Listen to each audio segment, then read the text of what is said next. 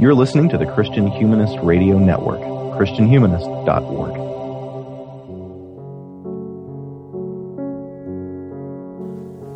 Welcome to another episode of Christian Humanist Profiles. My name is Coyle Neal, and I am coming to you uh, live from the Neal compound in Bolivar, Missouri. Uh, joining me today in the studio, uh, which today happens to be my dining room table, uh, is Kevin Twit. Uh, Kevin Twit is a graduate of Berklee College of Music and Covenant Theological Seminary. Uh, he's an adjunct professor at Covenant Seminary, as well as at Reformed Theological Seminary and at Belmont University, where he serves as campus minister for Reformed University Fellowship. Uh, he lives in Nashville with his wife and kids and attends Christ Presbyterian Church.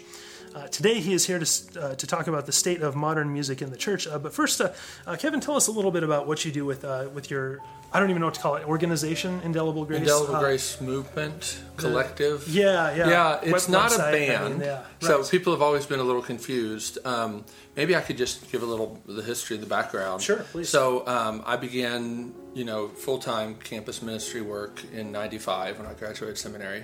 Um, but already within RUF, which was a pretty small group then. RUF is the campus ministry of the PCA, Presbyterian right. Church of America. They were on about 30, 35 campuses when I came uh, into the fold. And they were doing a few um, hymns with new tunes. They were doing some traditional tune hymns that you could play on guitar. Um, you know, we usually, you know, you wouldn't have like an organ or even a piano usually in the meeting spaces we had. And then they were doing some scripture songs trying to shy away from some of the modern, you know, praise choruses in the 80s and 90s. Um, but then, uh, you know, when I started working with students, uh, particularly at Belmont, a lot of them were from church backgrounds, and I would regularly have conversations with them about their doubts and struggles, and they would often feel like they weren't Christians because they were having doubts and struggles. And I would ask them if they'd read the Psalms or sung the Psalms, and you know, of course they hadn't. Um, but beyond that, I felt like the songs they were singing were lying to them about what the normal Christian life felt like. Can you give us? yeah, sure. Songs that were like, "Lord Jesus, I just want to love you all the time. It's all I ever want to do, forever and ever." And people would look around the room and see their friends with their eyes closed and their hands lifted up, and they would just feel profoundly alienated um, if they weren't there, and they felt like they had to pretend um, everything was happy to be part of the worship gathering. Um, and that the more I would talk with students, I was finding that that was really creating quite a, a spiritual dilemma. And it was also the beginning, I think, of people wanting to talk about being authentic, you know, and not and, and you know, for good or for bad. I know it's a buzzword, but there's also something to that. It wasn't a buzzword back then. Yeah, it wasn't then. You know, like Alanis Morissette was singing songs about being angry, powerful songs, and um, my students wondered why we couldn't sing songs about anger in church because we weren't. Um, and we weren't singing any of those kinds of songs. And so that's when I felt like we need songs, better songs to sing, um, songs that are honest about struggle, and songs that are more explicit about the gospel. Because that was the other thing. In RUF, we don't have sacraments. We have, you know, call to worship, opening prayer, songs, preaching, um, closing prayer, sometimes a doxology. Um, but that, that means that every element we do have, we have to make the most of it. So I wanted songs that were contributing to deepening people's understanding of the gospel. Um, and there weren't a lot of those songs either. There weren't songs like Let Us Love and Sing and Wonder. There were songs that might mention the cross, but there weren't any that really unpack what it was about. So that's why I started looking for some of these older texts. And I'd been an old book collector for a long time. When I was in college, my senior year, started a Christian fellowship at Berklee with some other friends. You told me you spent some time in D.C., so I don't know if you know um, Grace D.C., my friend Glenn Hoberg. Yeah, he was best man at my wedding, and we started this Christian fellowship together up at Berklee. We both went to Berklee College of Music, yeah, sure. and so um, we. Uh, at some point, I got put in charge of leading the Bible study, and I didn't know what I believed about anything. Uh, my background was in more liberal Episcopalian church. I got converted through Young Life, but I never really had any deep spiritual teaching. Then I was at music school, and I just you know did music stuff all the time. So I started going to used bookstores, just looking for books to figure out what I believed. And sometimes I'd read a book that would you know I would tell people that Paul didn't write any of the letters associated with him. and the next week, I'd stumble upon a B.B. Warfield book in a used bookstore. I'd read that and be like, oh, sorry, I was all wrong. Um, and after about 500 books that year, I kind of figured out what was the consensus and what was radical fringe. And as you know, uh, well, maybe you don't know, I'll just tell all your listeners used bookstores are graveyards for fringe theological movements. like, you don't find good, solid reform books very often in used bookstores, but you'll find all the faddish, liberal theological um, books that come and go. They get dumped in these bookstores. So, if you're basically going to used bookstores trying to find Christian books and you don't know what you're doing, you're going to hit upon a lot of kind of books that aren't so helpful. And so that kind of had already, you know, gotten me towards the idea that some of these older writers were really helpful. And um, so when I was trying to find better songs to sing, I cracked open an old hymnal I had. I'd picked up a 1808, 1806 or 1808 copy of John Rippon's collection, and he was a predecessor of Spurgeon. Right. And there's a lot of good stuff in there, but there's no um, no music in hymnals before the Civil War. They're just texts, and the congregation would have a number of tunes that they could sing. They could sing their whole hymn book to a half a dozen tunes. And so um, when I would find some texts, like the one I found that really struck me was "Dear Refuge of My Weary Soul." Mm-hmm. By this uh, hymn writer Anne Steele, I didn't even know it was Anne Steele because it just had the name Steele. Right. Um, I think the title was Prayer Answered by Crosses or something. No, that's a John Newton one. But anyway, I, I, just thought that's remarkable. Like you're allowed to say that in church. Um, that's where my students are, and I really want them to know that they can sing those kinds of things. So I had to put a tune to it if we were going to sing it, um, and that's kind of where some of this music was going on. We actually, in the main church service, there was a little bit of um, hymns, but a lot of the songs they were singing in the main church service, um, our college students didn't really like. So we had our kind of alternative worship time in our college Sunday school class and in our RUF meetings up at Belmont and we just started doing some of this music. And after about five years of it kind of percolating among us, um, the RUF group at Auburn made a CD, and I thought, well, we could make a CD. We've got a lot of songs. I'd been a recording engineer. That's what brought me to Nashville. Um, I had a lot of good connections there. I had amazingly talented students, like the Jars of Clay guys were in my Sunday school class. They wow. were college age. They just had dropped out of college and moved to Nashville. I had Sandra McCracken, Matthew Jones, wow, Matthew okay. Smith, and Katie Bowser. I had all these amazing, talented people. Belmont students, half the school is music or music business majors. And the other half, probably half of them, really are into music. They're just majoring in something else. So it's just a pretty rich environment sure. for being able to, to, to make a record. We put 17 songs on the first Indelible Grace record. Didn't think we'd get to make another one. And then it really resonated with people that was in 2000 that came out, and um, you know I, I, started trying to understand why it resonated with people because it didn't. I didn't expect that, but it felt like it really had was connecting with people that wanted to find roots. Um, I tell people I found a sign in the antique store once that said my grandmother saved it, my mother threw it away, now I'm buying it back. Mm. And it really felt like we were kind of getting on the other side of the wreckage that baby boomers had made of worship, trying to strip out anything that didn't seem, you know, palatable. Yeah, you know, I don't want to be unfair, but it, that, it felt like that. No, that, that's and, that's fair and that yeah, is true. Yeah. So yeah. So um, that that's kind of what we were trying to do. And and um, you mentioned that you know some of the some of the texts that we use, especially in the early records, weren't texts that we knew people still sang, but right. people did. Um, so then I've continued to look for more and more obscure texts. We've never wanted to deconstruct church music. If there was a good usable tune, we were happy with that. And actually, in our RUF meetings, you know, we do one modern song, two retuned hymns, and one traditional hymn in our meetings. And the RUF hymn book that we put out is half traditional tunes, half new tunes. If you just listen to the records, you would think that all we're doing are retuned hymns. But that's because those records we were just going to share the new songs that we'd written, not necessarily right. traditional hymns that we play all the time. Right. I'm sure there's some traditional hymns we do more than any of our retuned hymns. Right. And there's no particular reason to put out a record of traditional. Yeah, hymns yeah. We put "Oh the Deep" on that first record. You right. know, that's a traditional one. I thought when the Hymn Society's magazine reviewed it, and they talked about how maybe a church organist could take some tips from the approach that we took. I just thought that was really interesting. Yeah, well, and, and some of those, of course, even if they are even if they are traditional hymns that once were well known, they're not necessarily known anymore. Yeah, I, here's what I, I feel like no matter what you do, it's pretty niche. Right. Like if you do, there's really no song except like Amazing Grace that you can, and Be Thou Vision, that you can count on every student, even from a church background, knowing. Yeah. Like some of them come from churches where they don't do modern Christian songs. Some of them come from churches where they do hymns.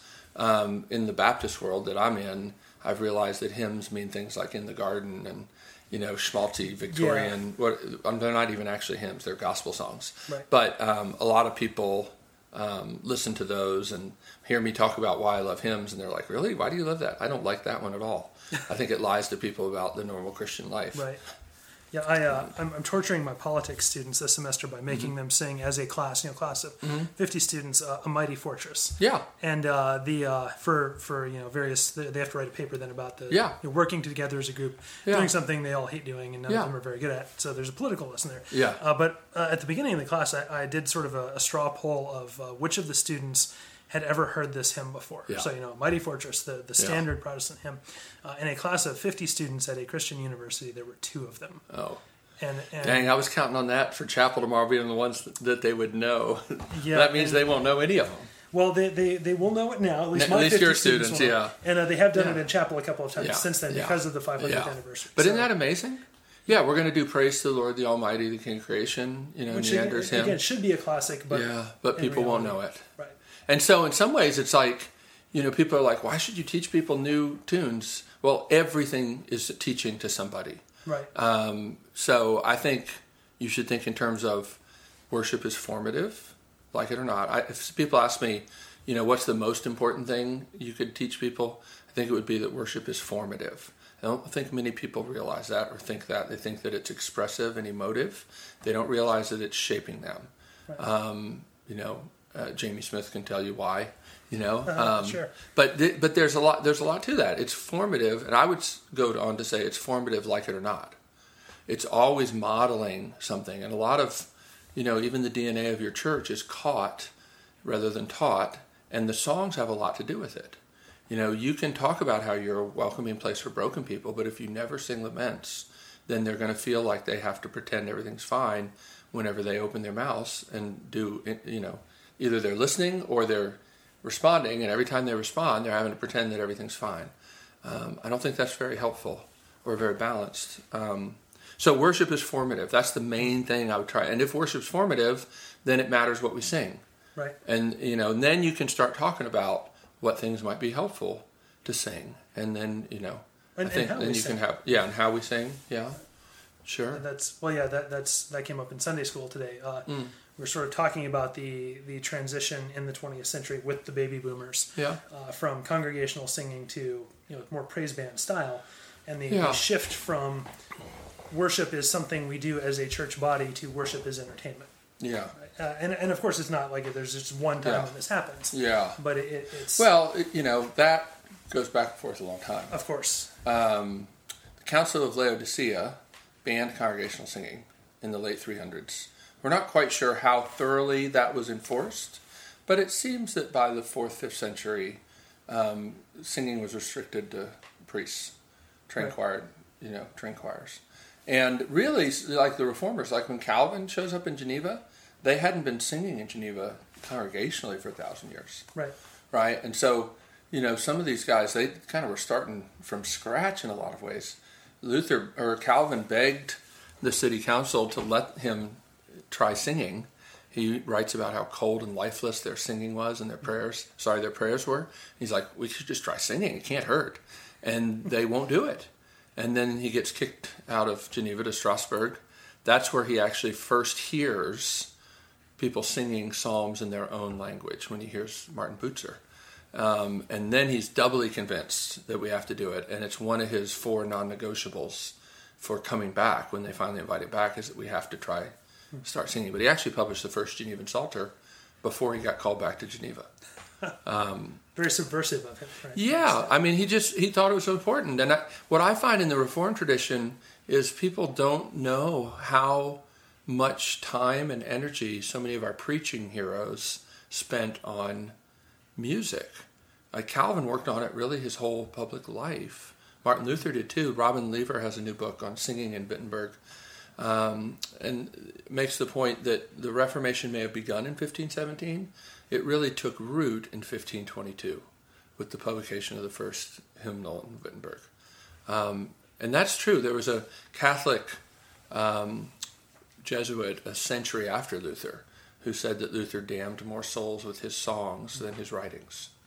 And I think we don't think of it that way. We think nailing the 95 Theses changed everything. That's not actually a very, very true at all. Right. You know, it wasn't like a, you know, there, there's a lot more to it, and it took a little while to kind of get going. Sure. Um, but but that's true, and you know, uh, you, people might know about Calvin and Luther, but they probably don't know that George Whitefield put together a hymn book. Uh, you know, that he did. J.C. Ryle put together a hymn book. No, most people don't know it. The New Banner Truth biography doesn't even mention it. And if you read the preface to J.C. Ryle's uh, hymn book, it's called Hymns for the Church on Earth. It's all about living in the already not yet and living in the struggle. It's not really designed for singing as much as it is for devotional use. Um, but yeah, so many of these people that we, you, you read lots of their books. Archibald Alexander, we mentioned Princeton Seminary, um, put together a hymn book before the PCA or before the Presbyterian Church in the U.S. authorized a hymn book. He put out a hymn book.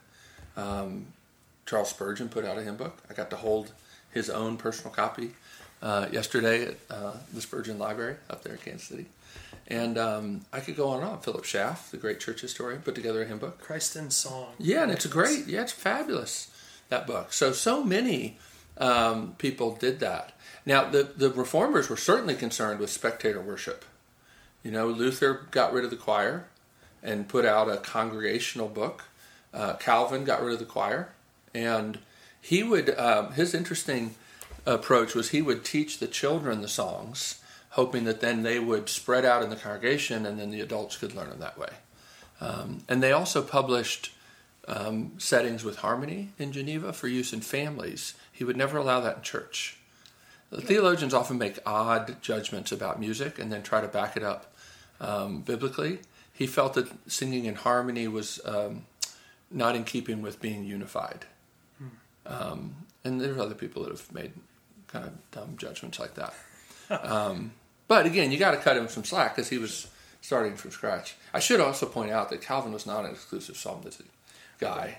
A lot of people think that, but actually, in that very first um, Genevan Psalter, he himself did a version of the Ten Commandments. So it wasn't even a scripture song; it was a paraphrase made to be sung. Right. So anyway, well, and this is, uh, I mean, this is the, we're we're already talking about the, the big question Yeah. I would ask you about is Yeah. what's what's your read of the state of, of music in the evangelical church today, and, and yeah, that's sort of what we're saying. One of yeah, I think one of it is it's kind of so split up that that's a really hard question to answer. It depends on which evangelical church, um, and I, I don't even think you can say which denomination. I don't know about the Baptist world, but even in PCA churches, there's quite a variety of worship. What's going on? If you think congregational singing is like the test for whether the worship is healthy or not, you know, then there seems to be less of it in a lot of ways.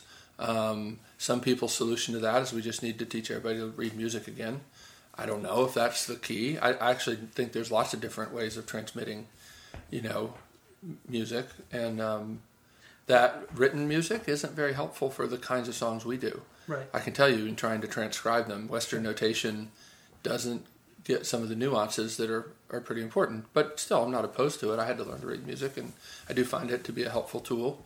But you know, there are some people that want the church's worship to kind of be the sponsor of the Western classical tradition. I'm not in favor of that because I think there, God has made a whole world full of God glorifying potential, and different cultures have kind of worked different parts of that. Um, so I would love to see us appropriate excellent mu- music from all sorts of places. Um, but I do think, you know, the the spectator worship thing is big. But I mean, a lot of Reformed churches have choirs, and they don't realize that's not part of the Reformed tradition, Right. and that the Reformers wouldn't have liked that. Well, yeah, you're pulling all of the strong singers out of your congregation. Yeah, potentially, or at least the ones that have time to go to choir practice. Right. For, for the record, I think the uh, sort of the acid test of does your church have healthy worship is if the power to your building dies, Yeah. you skip the songs that day. Yeah. I think that's that. Okay. No, that's maybe Yeah. an esoteric one. Yeah, but I see. Uh, for me, I, I I would go beyond just are they singing, but is the singing forming them? right. You Oh, know, oh, oh like yeah, so it's- Colossians it's three talks theology, about right? yeah, wanting the word about Christ to dwell in us richly Right. through singing. So I think the key is you know is worship driving you. I mean, is the gospel driving you as a community because it's the you is plural there. So Sure. we talk about being a gospel driven community, and Paul says key for that is singing, um, and I think that's pretty interesting Calvin didn't think it was actually an element of worship. He he said the only reason we can justify singing is if it's a way of praying. But I think that's short sighted. You know. Right. Luther Well, right. Luther thought singing was an element in itself. You know, I don't know if very many people would say if you don't sing that you haven't worshipped, but it seems like the Bible's pretty close to that. Right. I mean, you, you certainly have some some self justification to do, right? If you're Mm-hmm. trying to defend that position, for sure. Um, well, what uh So you said that we're, we're very fragmented, uh, of course, in the evangelical world, both both within denominations and, of course, between Yeah. denominations. Yeah. Is, is uh, I, I suppose the, the benefit of fragmentation, particularly with me speaking as a Baptist, is you know, that means your your your better churches aren't damaged, but of course your weaker Uh-huh. churches aren't helped. So Yeah. if, if you're a uh, uh, if you're an, an average Christian, Mm-hmm. what are you supposed to be doing in, in this this fragmented chaos? Mm-hmm. Like, how can we encourage our local church? How can we encourage the Christian world as a whole? What do we do? I don't know. I mean, I think it's hard to think about a big grand solution. I mean, where we are is not just. I mean, there's lots of factors. I think Sure. consumer culture is a big factor, and it's pretty hard to be countercultural by yourself. Hmm. But you can, you know, start at a local church level. Usually, the best way to bring change at the local church level is to serve rather than just to criticize. Matter of fact, I tell students of mine if they go take a worship leading job at a church that they should set up an email address that goes directly to an elder rather than to them first for anybody that has criticisms about the worship. And they should hide their personal email address from everybody. Because people say the most horrific things to worship leaders that they would never say to a pastor. And it's a spiritual issue that the elders should probably get involved in in some cases. Sure. Now, if it's the elders that are writing the emails, that's another you know issue. That and also, I think getting I, I I encourage my students you know to try to put together a worship committee with people from the different generations because a lot of times we have these conversations and we are snarky and criticize um, the people that aren't in the room. You Right. know, and those baby boomers even like if they're like you know closing their eyes and you know got their hands in the air during some song that you just think is awful. Well, you should probably talk to them about what is it about that song. Maybe they, you know, it met them in a really powerful way at a particular time. One of my professors at seminary used to say, whatever worship people were experiencing when Christ came alive to them, they'll probably always think that that was kind of special. Right. But of course, Lewis said you can't get into Narnia the same way twice.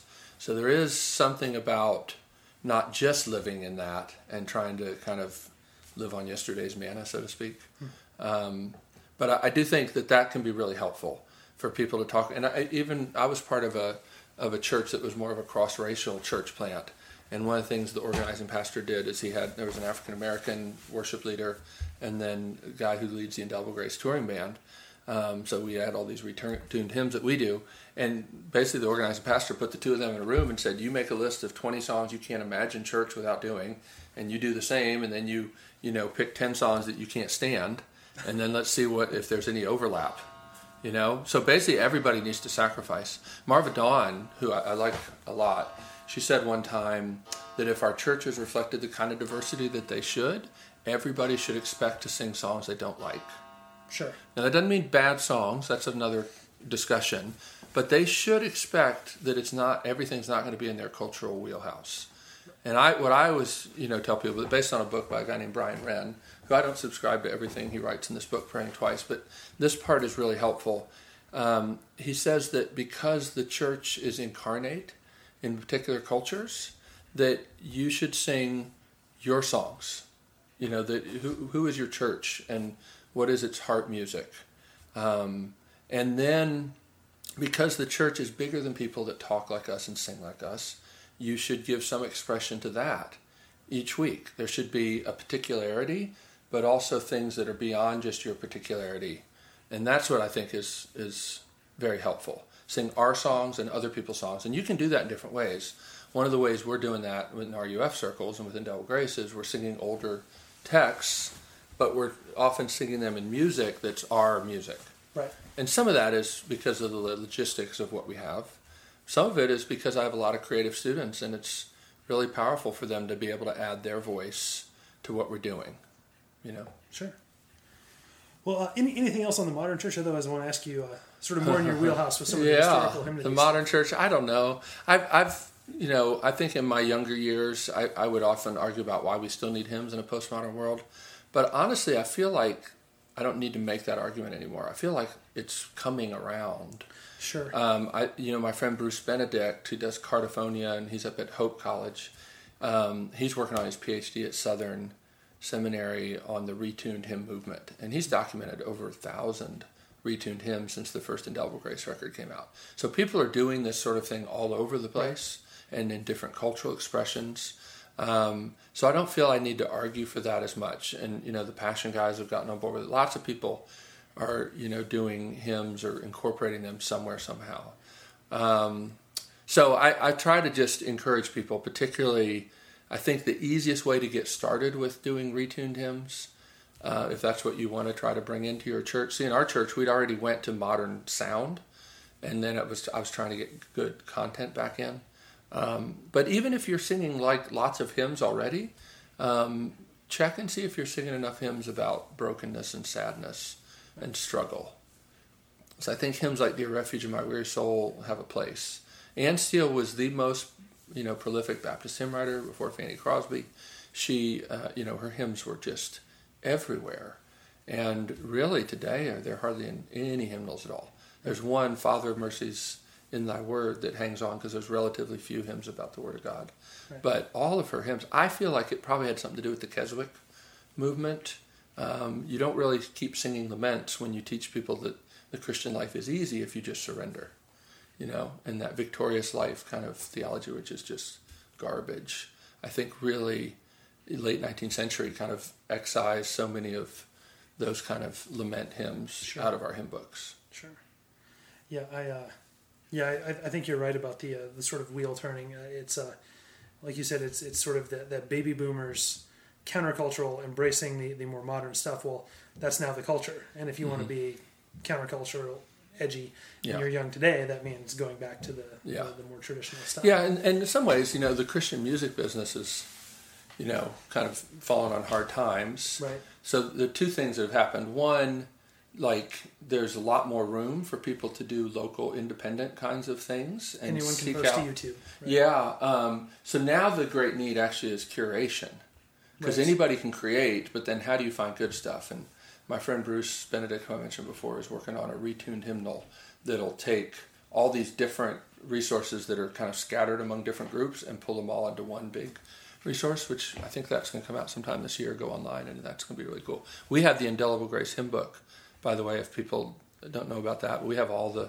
lead sheets, um, guitar vocal demos, you know, all, all that kind of stuff, PowerPoint slides, um, piano music for most of the songs. If you have a church pianist, then they have to have the written out music, um, all for free on our Indelible Grace Hymn Book website.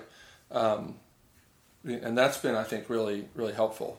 If we had went with like a national music publisher, we wouldn't have been able to give that stuff away Right. when we did it. But I think giving stuff away is really served churches and it's helped get this music out there. And even more important, people picked up on the idea and, and done it themselves in their own context.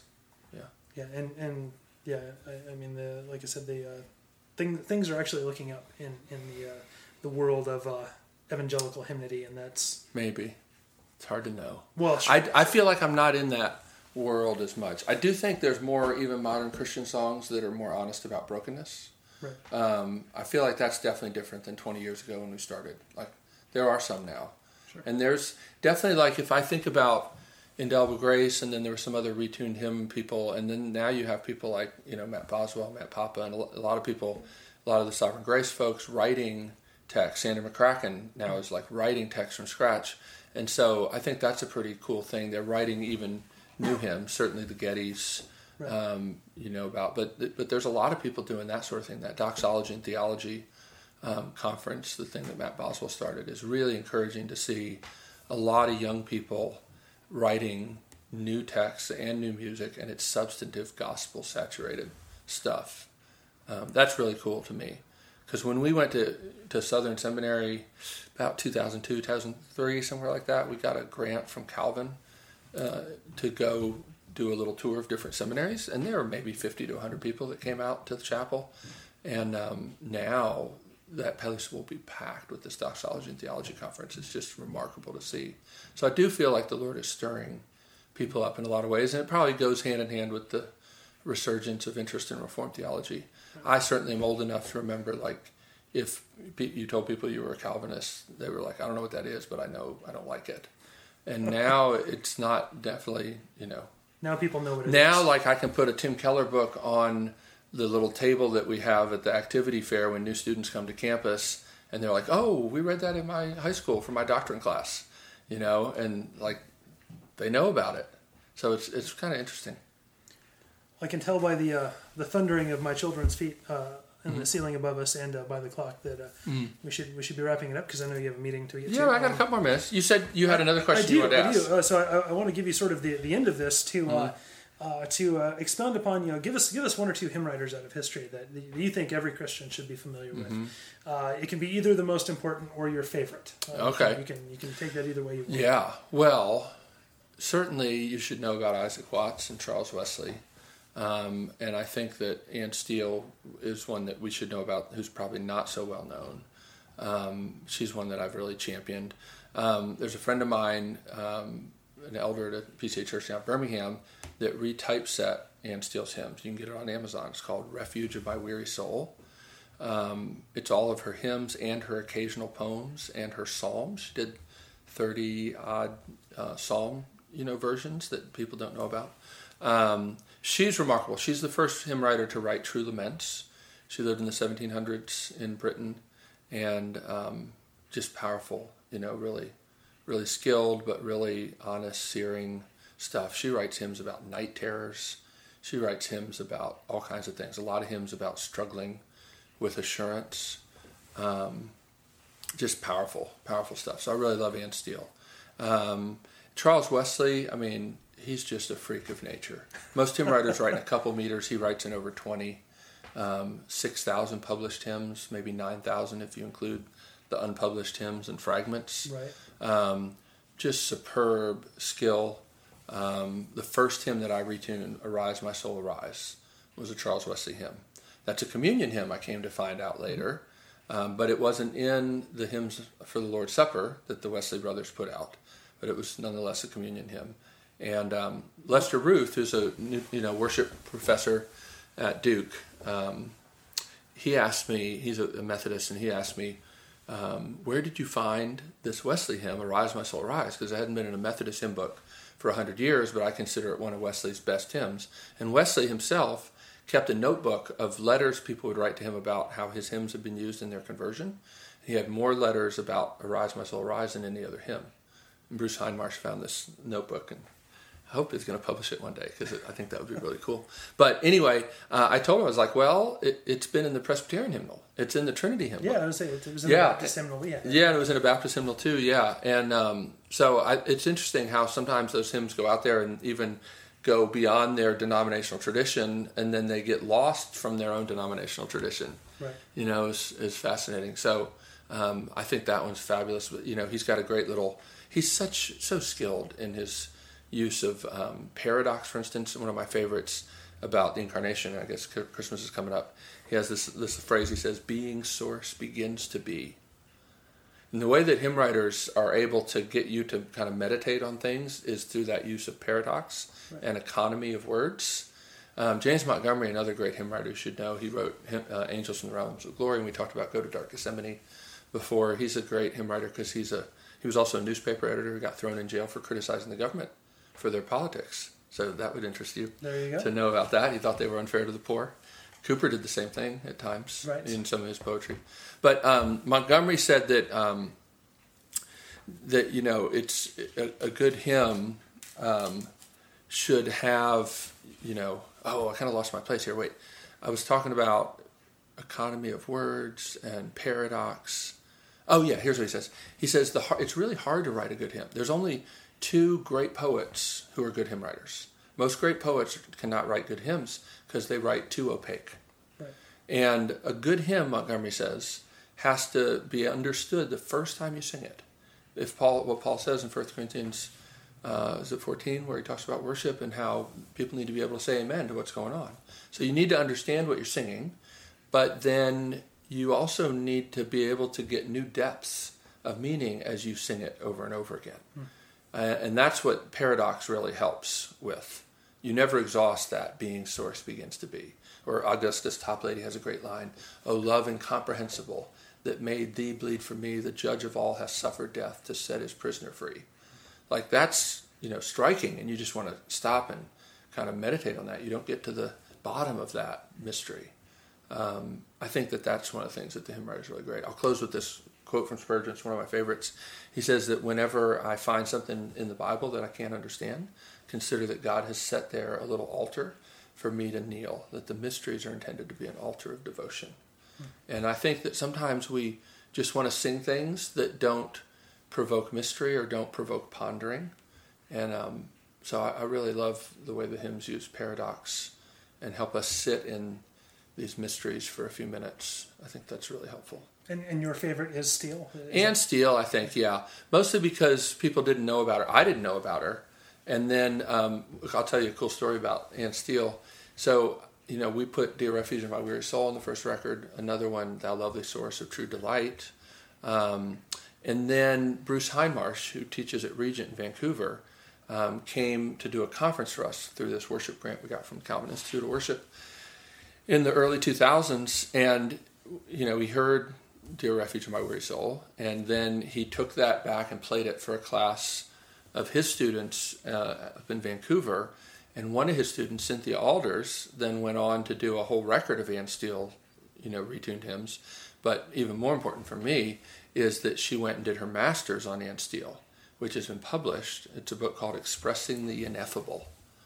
Um, and it's amazing. I learned so much about Anne Steele because she heard our version and then devoted how many years of her life to researching and writing. And she's working on her PhD now. And um, so that's just really cool. To, so I feel like we've had a little bit of an influence in people like rediscovering her. And I think that's uh, a great discovery for people to make. Yeah, and, and that is a place that is a thing you can find at used bookstores. Whereas they're you know, and Steele, no. Oh, uh, I'm thinking more yeah. in terms of old hymns. Oh, old hymns. Uh, yeah, there. It's very hard to find hymns from the 19th century. Oh, okay. I, yeah, hymnals. Like okay. I mean, and not those little gospel songbooks from like Moody Sankey. Oh, uh, late nineteenth so, century so era. Some, like Jane Borthwick and, and some of those sorts of things. Uh, Wink, Winkleman, Winkleworth.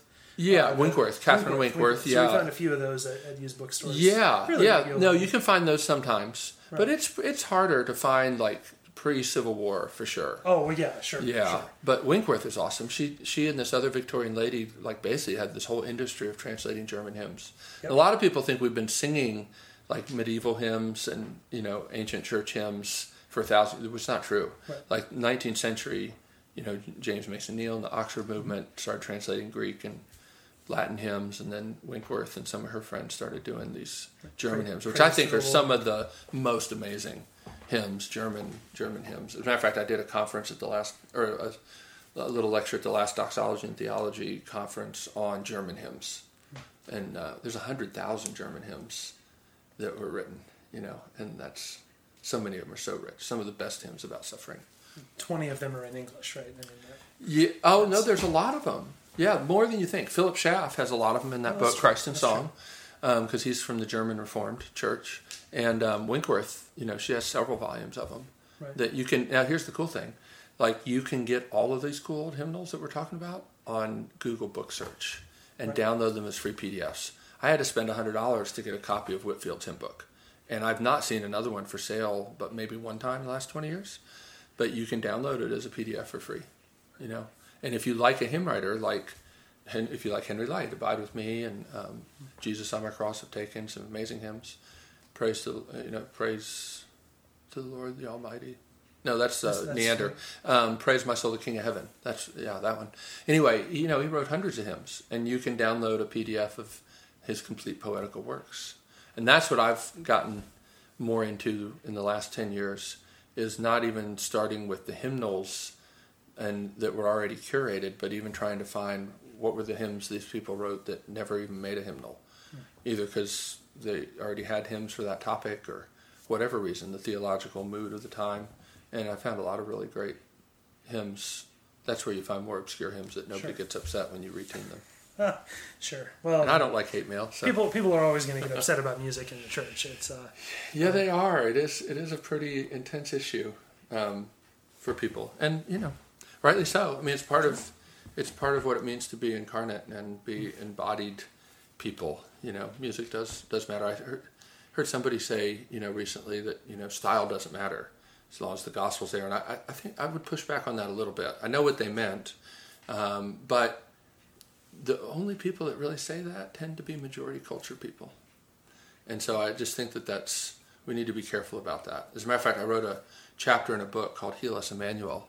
Um, a bunch of PCA pastors, we all kind of contributed to this book about racial issues in our own, you know, context. And my chapter was on why musical style does matter. Because one of the things I see in Galatians is that there's no one pure cultural expression of the gospel. And I think sometimes there's a lot of well-meaning Christians that basically believe that Western classical music is the pure cultural expression. Everything else is derivative from that. That's not true, musically or historically. But um, there's a lot of people that think that, and um, cause some really damaging things to be said when you have that view. sure. Uh, well, anything to add? Otherwise, we'll uh, we'll, we'll call it there. No, um, all the Indelible Grace CDs are on Spotify. We don't mind. You know, I know a lot of people don't like Spotify. They don't think it makes much money. We, you know, we're happy for people to, to listen to it on Spotify. I'd rather listen to it there than on YouTube. Because YouTube, when people put videos on YouTube, it's usually really crappy audio quality. Sure. Um, but yeah, yeah, I hope if you get, people don't know Indelible Grace music, I always tell them to start with the Hymn Sing live record because that's kind of the greatest hits, and I give some introductions to some of the songs. Um, and then we also made a documentary film that uh, 10 years after the first Indelible Grace record came out, we played this hymn sing at the Ryman in Nashville, which is where the Grand Ole Opry started. to where bluegrass first was, you know, premiered. And um, amazing historic place. And we filmed that and made a documentary film where a lot of the artists that were part of the movement when they were in college can talk 10 years later about what this movement has meant to them. I think that's pretty powerful apologetic for why hymns still matter. And I'll uh, I'll throw in a plug for your uh, uh, lectures on the history of hymnody through Covenant Oh Seminary. yeah, Covenant Seminary has those online for free, and I do still do that. If anybody wants to come to Nashville in January, I don't know whether this will air, but I'm going to do that history of hymnody class on a Friday night, all day Saturday in Nashville, first weekend in January.